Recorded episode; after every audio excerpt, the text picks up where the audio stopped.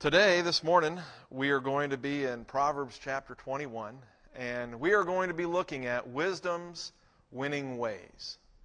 Uh, all of Proverbs is about wisdom, and it shows us how to live, and it oftentimes tells us how not to live. And, but this, this chapter, this passage that we're looking at today, verses 22 through 31, if, if I were to draw a theme out of them, because really we're in that section where it's just random proverbs, it feels like at times. Like last week, it was hard to put them together. They were just good sayings, and it was a good saying after a good saying after a good saying. But if I were to try to tie what we're going to look at this morning, it's that this is wisdom's winning ways. How to, how to win in life by obeying and following the ways of wisdom. And I, I don't really get into the whole, hey, this is how you win at life thing, or I, I don't get into the whole, these are the three steps you need to have to have a successful fill in the blank. That's not what the gospel's about. That's not what scripture is about. Sometimes the way to, to achieve success in life uh, is to not be successful in life. You know, the, sometimes the way to achieve what God is calling you to is what everybody else around you would say is not success. And so when we talk about wisdom's winning ways, we are not talking about how to, to get ahead as far as the world considers it, but how to live a life that, from God's perspective, is a winning life. And, and I think in times what it is is very similar to what I was just sharing about with my uncle and my aunt. It's, it's the long haul plowing through and, and finding yourself at the end having made it. And, and we'll touch on that as we go through these a little bit. We're going we're gonna open it up in verse 22. Verse 22 really kind of is continuing thoughts from a few verses ahead of it, talking about uh, a wise person has all sorts of storehouses or you know, supplies and, and stores and treasure in their home. Uh, but a, a, foolish person, a, a foolish man swallows it up. He eats everything in his heart. So, so we already started this idea of wisdom, but it, it's going to be our jumping off point this morning. A wise man scales the city of the mighty and brings down the stronghold in which they trust. The imagery that we're seeing here isn't usually what we would consider for wisdom. The, the, the ones that scale the city of the mighty would be an army. The ones that bring down a stronghold would be a massive army. The, the picture is, is of an army that comes and attacks a city and can scale the walls and, and, and attack it and get into it and bring down the stronghold and destroy the city of their enemies. And we don't usually think about wisdom in that way. So, what's Solomon saying in this poetic language, uh, especially considering the, what has gone already earlier with it? It's the idea that a, a wise man isn't necessarily stronger, can overwhelm his opponents, but that a wise person, in their, in their way that they live, scales the city of the mighty. They can understand, they can know, they can achieve and overcome those things that are put up in their place. And they can bring down the stronghold in which those that are mighty they trust. We had passages earlier talking about how the uh, wealth is the stronghold. You know, their, their money is the stronghold of the wealthy. And this is kind of the same idea that what do the mighty trust in? They trust in themselves. They trust in their own abilities. They trust in their might. But a wise man overcomes that. A wise man has victory over those things. And that, that's really the, the idea of that verse. That, that wisdom leads to a victorious life. That, that it's not about being strong, it's not about being fast, it's not about being clever necessarily. Clever and wisdom aren't necessarily the same thing. But it's a wise person and living by wisdom will lead to a victorious life. The, the victory image is the scaling the city and bringing down the stronghold. But that wisdom leads to that. Wisdom is, is what enables us to have in God's mind and his eyes, a victorious life. And, and so, what we're going to look at as we continue through these verses is what are the, what are the elements of that victorious life that wisdom might grant us? And we're going to see the first part in verses 23 and 24. He says, He who guards his mouth and his tongue guards his soul from troubles. To, to guard is, is to keep, to protect, to manage. And so the person who guards his mouth, and, and isn't this an interesting thought that you guard your mouth and your tongue, you guard your soul from troubles. In other words, the person who is able to keep their tongue, who is able to watch out for the words that they say, can keep their soul from trouble, from difficulties along the way. The, the word that's translated troubles is the idea of straits or narrows. You know, you, you get into a difficult place that's pinching you. Well, if you can protect and guide and guard what you say, you might keep yourself out of some problems, is, is what Solomon is saying. The, the, the contrast to that, though, is in verse 26. Proud, haughty, scoffer are his names who acts with insolent pride. Now, this is a, a matter of translation, uh, of deciding how to translate this, because a lot of translations might say, proud and haughty is a person who is called a scoffer, one who acts with insolent pride. You know, that, that they're, they're marked by acting with insolent pride. So the NAS translates all three as names. Some translations say no, the name is scoffer proud and haughty or the activities of a scoffer. And I think that's a good understanding of it. The, the focus is how does one behave? And if you remember, scoffer, that word, the Hebrew word means to make with your mouth. And so, what is a scoffer? Somebody who talks. That they, they don't listen, they make fun of, they laugh, they, they, they deride, they make with their mouth. And, and how do they do it? What's the heart attitude of a person who is a scoffer? Uh, the heart attitude of a person who is a scoffer is going to be proud. It's going to be haughty. When you have something and you're trying to teach a person how to do it and they don't want to listen to you, why does, don't they want to listen to you? Because in their mind, they don't need to. In their mind, they already know how to do it. In their mind, they're better than listening. You know, sometimes if you get somebody who is not proud, not haughty, not arrogant, somebody who is humble and knows their ability, and somebody else comes along to show them something they already know to do, they don't scoff about it. They can, they, they'll appreciate, thank you for trying to help me. They may not need the help, but they can accept that you're, what you're doing. But a scoffer, even a, scoff, and a scoffer, the idea is not that they know what to do but they are so proud, they are so arrogant in their behavior that they don't recognize their need to listen. And, and that, that's the idea. They act with insolent pride. And, and, and, insolent comes from a word that, that has the idea of um, overflowing. It, it's, it's, it's arrogant. And, and so you compare just this idea of insolent, as overflowing pride. It, it can't be contained. And so they scoff at things, they laugh at things, even things they don't understand. You know, and, and oftentimes what's funny about that is a lot of times, what do people do if they don't know an answer to something? What do people do? They don't even think about it. A lot of times, what will a person do? What do you do? Have you ever caught yourself? Somebody asks you a question, you're not ready to answer it. What do we do? Maybe we'll laugh. Maybe uh, uh, some noise will just come out. We're not ready to answer. We haven't thought about it, and so we'll say anything or something instead of just saying, I don't know about that. Let me think. We can off. We can laugh it off. We can.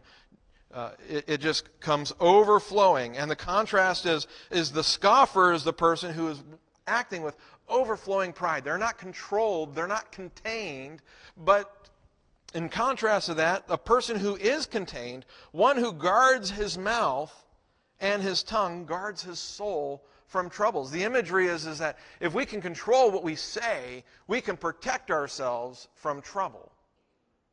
But those who scoff don't have that kind of control. They don't control what they say, they don't stop it. They just have pride and haughtiness. And, and so, as how do we have a, a victorious life from wisdom? First thing is, is that wisdom will give you self control.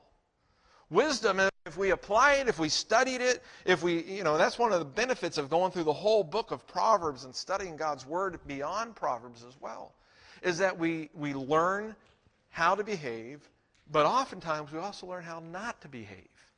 There is great benefit to learning how to not behave and to keep yourself from behaving in those ways. And self control happens to be one of the fruits of the Spirit, which is an interesting when you think about it, that, that we can try to teach people self control, but ultimately, ultimately, ultimate self control is something we have to get from God through His Holy Spirit to guide us and keep us from, from uh, acting out and scoffing and with a haughty heart and attitude. But wisdom applied to our lives over time. And, and this is those things that it, it doesn't happen immediately. Nobody gets self control immediately. Self control is something that takes time to develop, to, to grow in. But if we, if we watch what we say, if we guard our mouth and our tongues, it can protect us. And, and, and notice that the, the contrast is really it protects you from the arrogance. It protects you from the pride. We all have in our hearts the, the, the arrogance and the pride. The difference is, is that the scoffer, it just overflows. It, it's insolent. They just let it go. But the wise person, it's not that the wise person doesn't have the ability for arrogance. It's not that the wise person doesn't have the ability to scoff. It's that they control themselves and keep themselves from doing it. They guard their mouth. The, the, the very fact that we say, he who guards his mouth and his tongue guards his soul. The guarding of the mouth proves that the wise person has to watch what they say. That what makes a person wise isn't that they always say the right thing, but they're smart enough and wise enough and quick enough to keep from saying the wrong things. To think about what they say, to, to consider if I say this, what's going to happen.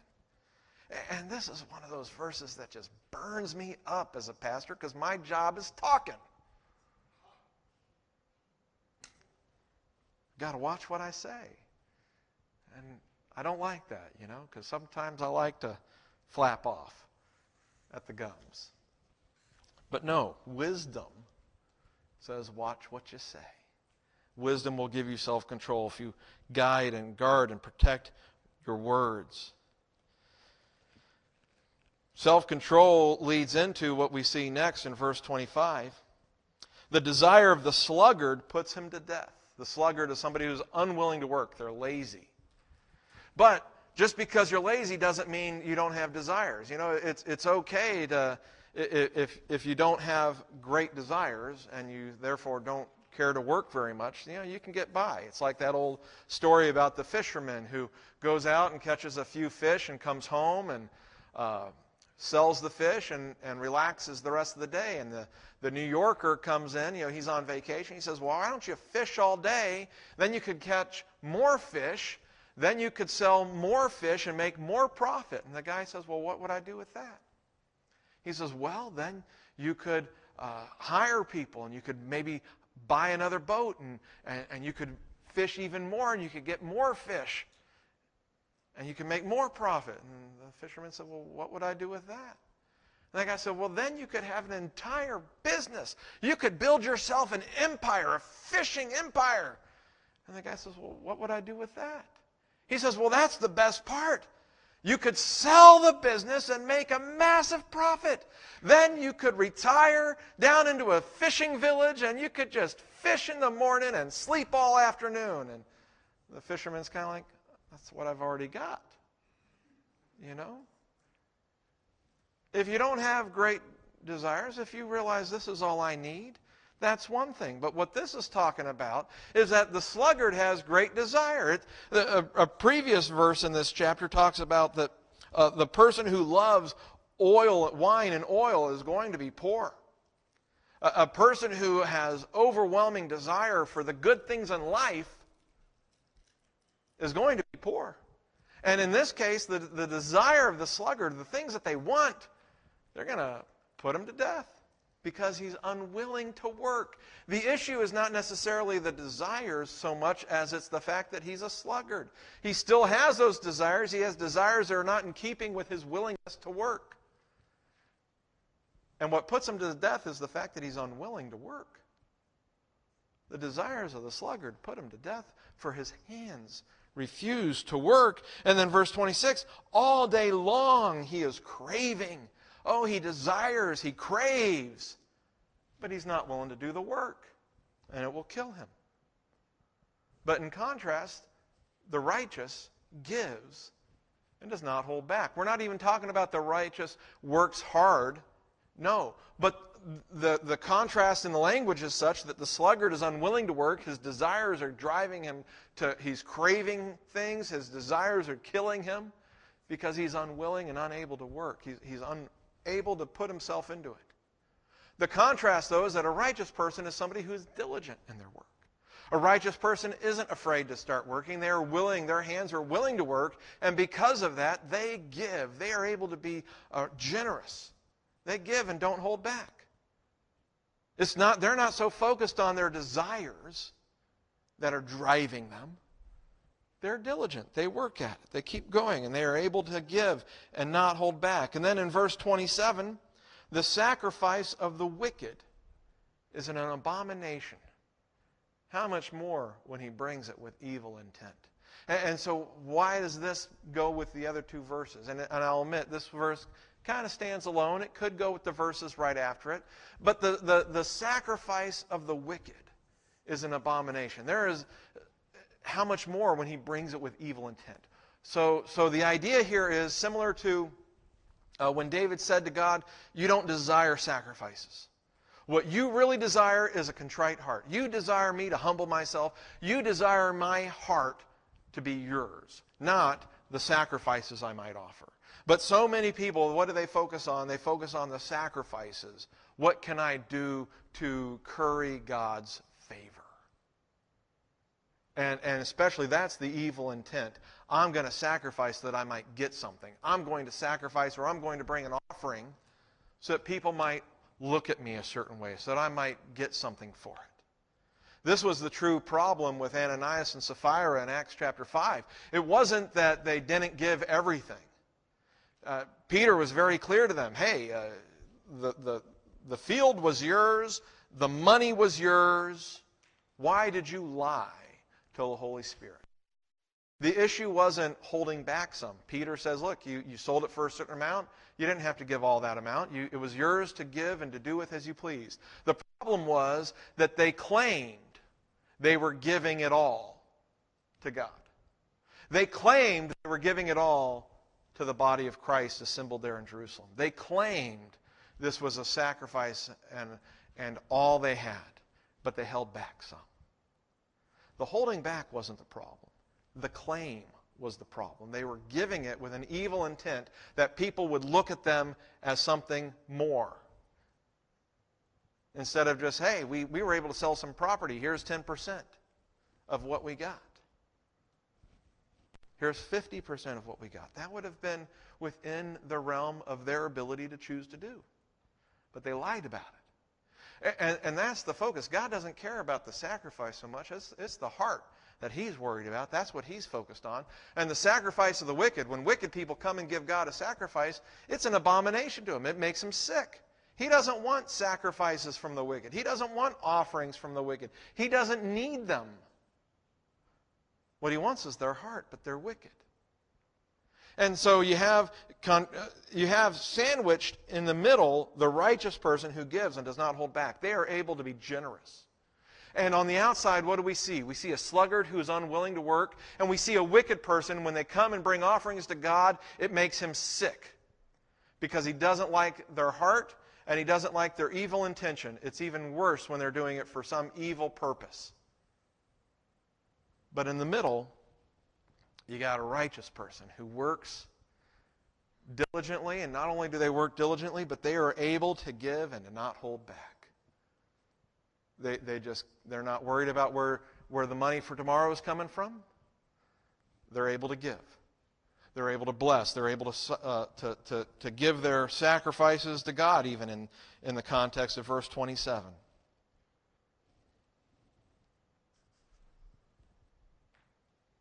Wisdom will enable you to be generous in your life. Wisdom, because a, a, wise person is going to think about how do I work.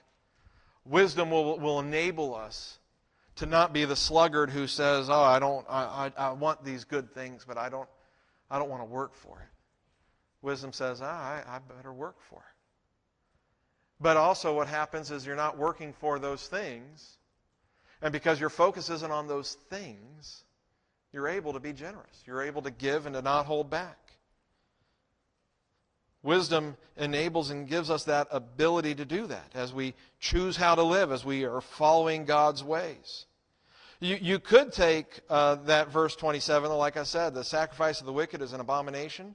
How much more when he brings it with evil intent? It has the idea of being a lie, of being. Uh, um, I'm, I'm missing the word I want to use right there. it's, it's not true. I'm just, the word's gone. We'll move on. Because we move, or it's a, it's a falsehood, you might say, because in verse 28, we move into the idea of a false witness. A false witness will perish. But the man who listens to the truth will speak forever. Now, this is a, this is a difficult passage. This is a difficult verse, and it doesn't make sense, really. It's a false witness will perish, but the man who listens forever speaks. Uh, to the truth isn't in the, the text that's been added. It probably has been added because the, it's a contrast with a false witness. But it, it, really doesn't make sense. Some translators translate it as a false witness will perish, and the person who listens to him will be destroyed forever.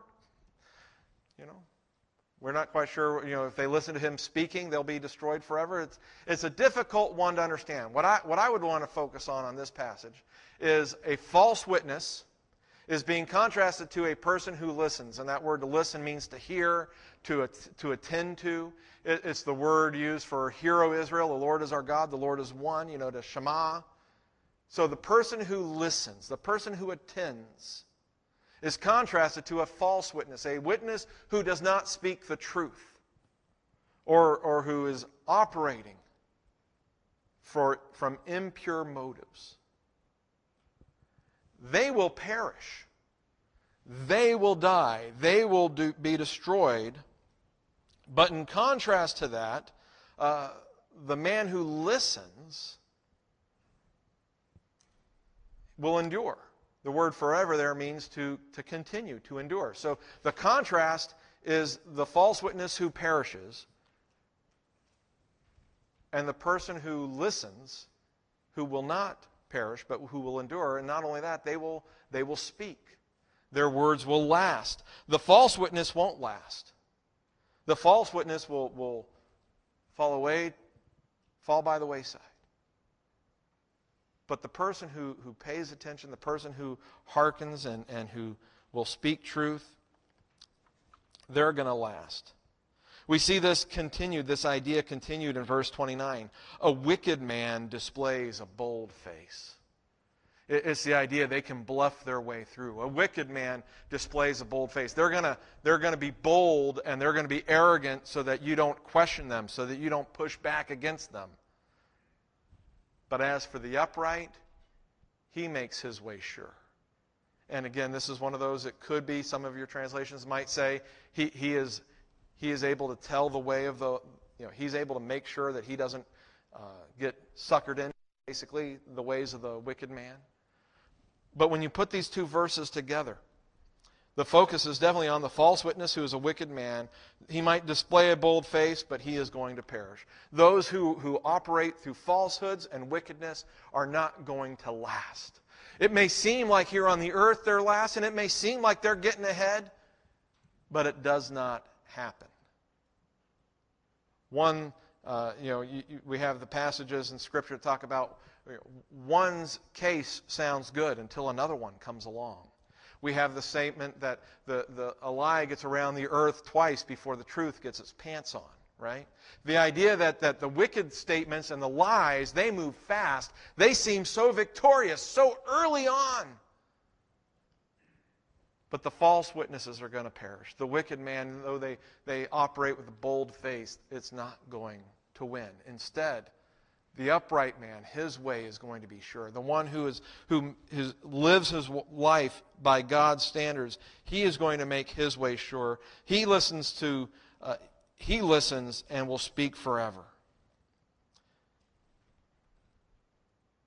A lot of times we go through difficulty and struggles, and we might even have people who stand up and say false things about us. We may have many struggles, and it feels like we won't survive. And we have to decide how are we going to live? What are we going to rely on? What is going to be our where what are we going to place our trust in? Are we going to place our trust in how how cunning we can be? Are we going to place our trust in, in any tricks we can pull? Are we going to place our trust in God's ways and what He has proclaimed is, is how we should live, in wisdom, in other words? And if we live our lives by wisdom, if, if we seek to scale the, the city of the mighty, their stronghold that they hold into, if we watch our mouths and think about what we say, if we're diligent in our work, that we can be generous, if, if we live by wisdom, wisdom will help you to endure. Wisdom will help you get through those difficult times, those hardships, those attacks. Wisdom will help you endure. And if we live by God's word, if we live by his proclamations to us, if we live by his revelation, he will help you to endure. You don't necessarily have to have the victory today. You may take some hits today. But over time, over time, wisdom is shown to be right. Over time.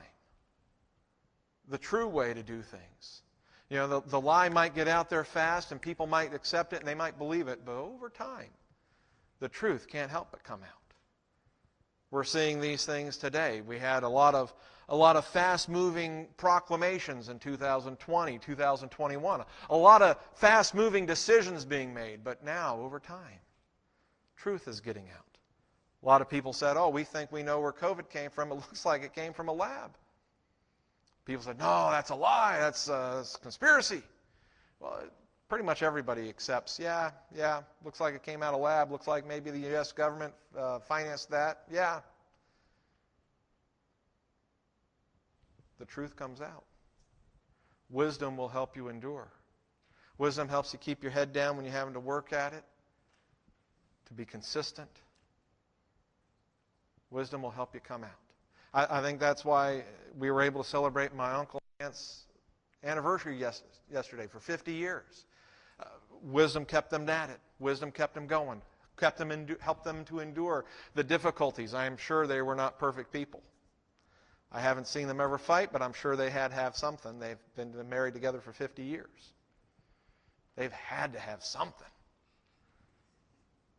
But wisdom helps them to endure. Wisdom helps us to endure. Finally, in verses 30 through 31, there is no wisdom and no understanding and no counsel against the Lord. There is no wisdom in the world. There is no understanding anybody can possibly have. And there is no counsel you can give somebody that would go against the Lord. Any idea we have that goes against God, any wisdom we have that does not line up against, with His wisdom, any understanding we have that is outside of His understanding, it will not last and it will not work the, the, the, the victorious life that we can have through wisdom, wisdom's winning ways. It, it feels a little weird because we're ending it on this. But the foundation of it must be in God. In fact, the next verse tells us the horse is prepared for the day of battle. The horse was a great thing to have. Horses changed uh, fighting. I mean, if you think about you have people who are on foot now having to fight against people who are on horseback. A horse gives you advantage of, of height, it gives you an advantage of speed. A horse was a major military advancement. And then, you know, adding a chariot to the back of a horse, even better. And so that's why the, the people of God, oftentimes, they would trust in horses. They would trust in chariots. And Proverbs 21 31 says, Yes, the horse is prepared for the day of battle. Yes, the horse can give you great advantage in battle. But victory belongs to the Lord. Victory belongs to Yahweh. You can prepare all you want. You can work hard all you want. You can do all this stuff, but without the Lord, victory is not sure. Victory belongs to the Lord. The, wisdom's winning ways. Vi- wisdom leads to a victorious life. How do you get that? Not outside of God. How do you, how do you find to be, uh, so, you know, like I said earlier, that, that wisdom will give you self control. Self control is one of the fruits of the Spirit. How do we get self control? We can work on it a little bit, but to get true self control, true control of your being, that you can control your thoughts, your emotions, your appetites, comes through the Holy Spirit, not us. Uh, without God, without the Holy Spirit, Paul tells us in Romans that we are slaves to our sin. We are slaves to our flesh. We are slaves to our appetites. The, the sluggard sits around craving and desiring things, but he's unwilling to work for it. But through God's wisdom, through believing in Him, through knowing Him, through Jesus Christ, we're able to work diligently at our lives. We're not driven by our desires, they're not going to destroy us and kill us. Wisdom will help you to endure through life if you go to the right source for your wisdom. And, and, what 20, or excuse me, 30 and 31 tell us there is no wisdom, no understanding, no counsel against the Lord. Victory belongs to the Lord. In other words, you will not find wisdom apart from God. Whatever our world puts forward as wisdom, if it is detached from the Word of God and from the person of God, it's not wise. The only wisdom we can have has to be through God and attached to God. You, you can't even have wisdom. I mean, you, you take the, the you take Scripture and you take the words that are here, but you separate them, you cut them off from the living God, it's not going to be wise anymore. It's not going to be true wisdom. It'll be, it'll be corrupted. You will not find wisdom apart from God. The, the, the, the way to win at life, to, to, to walk humbly with your Lord, to be diligent in life, working and, guarding yourself from, from the pride that could so easily slip out of your mouth is wrapped up and tied to knowing and following God. And the only way we do that in this day and age is through Jesus Christ by believing in Him. He who came to the earth, died on the cross, and rose again for our lives and for our sin. There is no wisdom outside of Him. We will not find it outside of Him. And the only way to, to apply these things to our lives, to have that victory that wisdom can grant us, is to, to believe in Jesus Christ and to follow Him. That is, that is wisdom's winning way. And there is no wisdom outside of Him. Let's pray. Heavenly Father, we. We thank you that you have come to make us wise, that you've come to give us life, to give us salvation through Jesus. Lord, we pray that we would not consider ourselves wise in anything outside of you. That we would look to you and your word and to what you have proclaimed to us. Lord, we pray that, that you would guide us and en- enable us to live in such a way that we are able to control our, ourselves that we are able to work diligently, that we might be generous in how we live. Lord, that we would trust in you, that we would endure through hard times and through difficult times. Because that's what we see. False people, they fall away. Violent people, they fall away. Wicked people, they fall away. But those who follow you, those who seek you, they endure. Lord, we pray that we would endure through Jesus Christ, our Lord and Savior. That we would live and that we would live wisely for you. We ask and pray today in Jesus' name. Amen.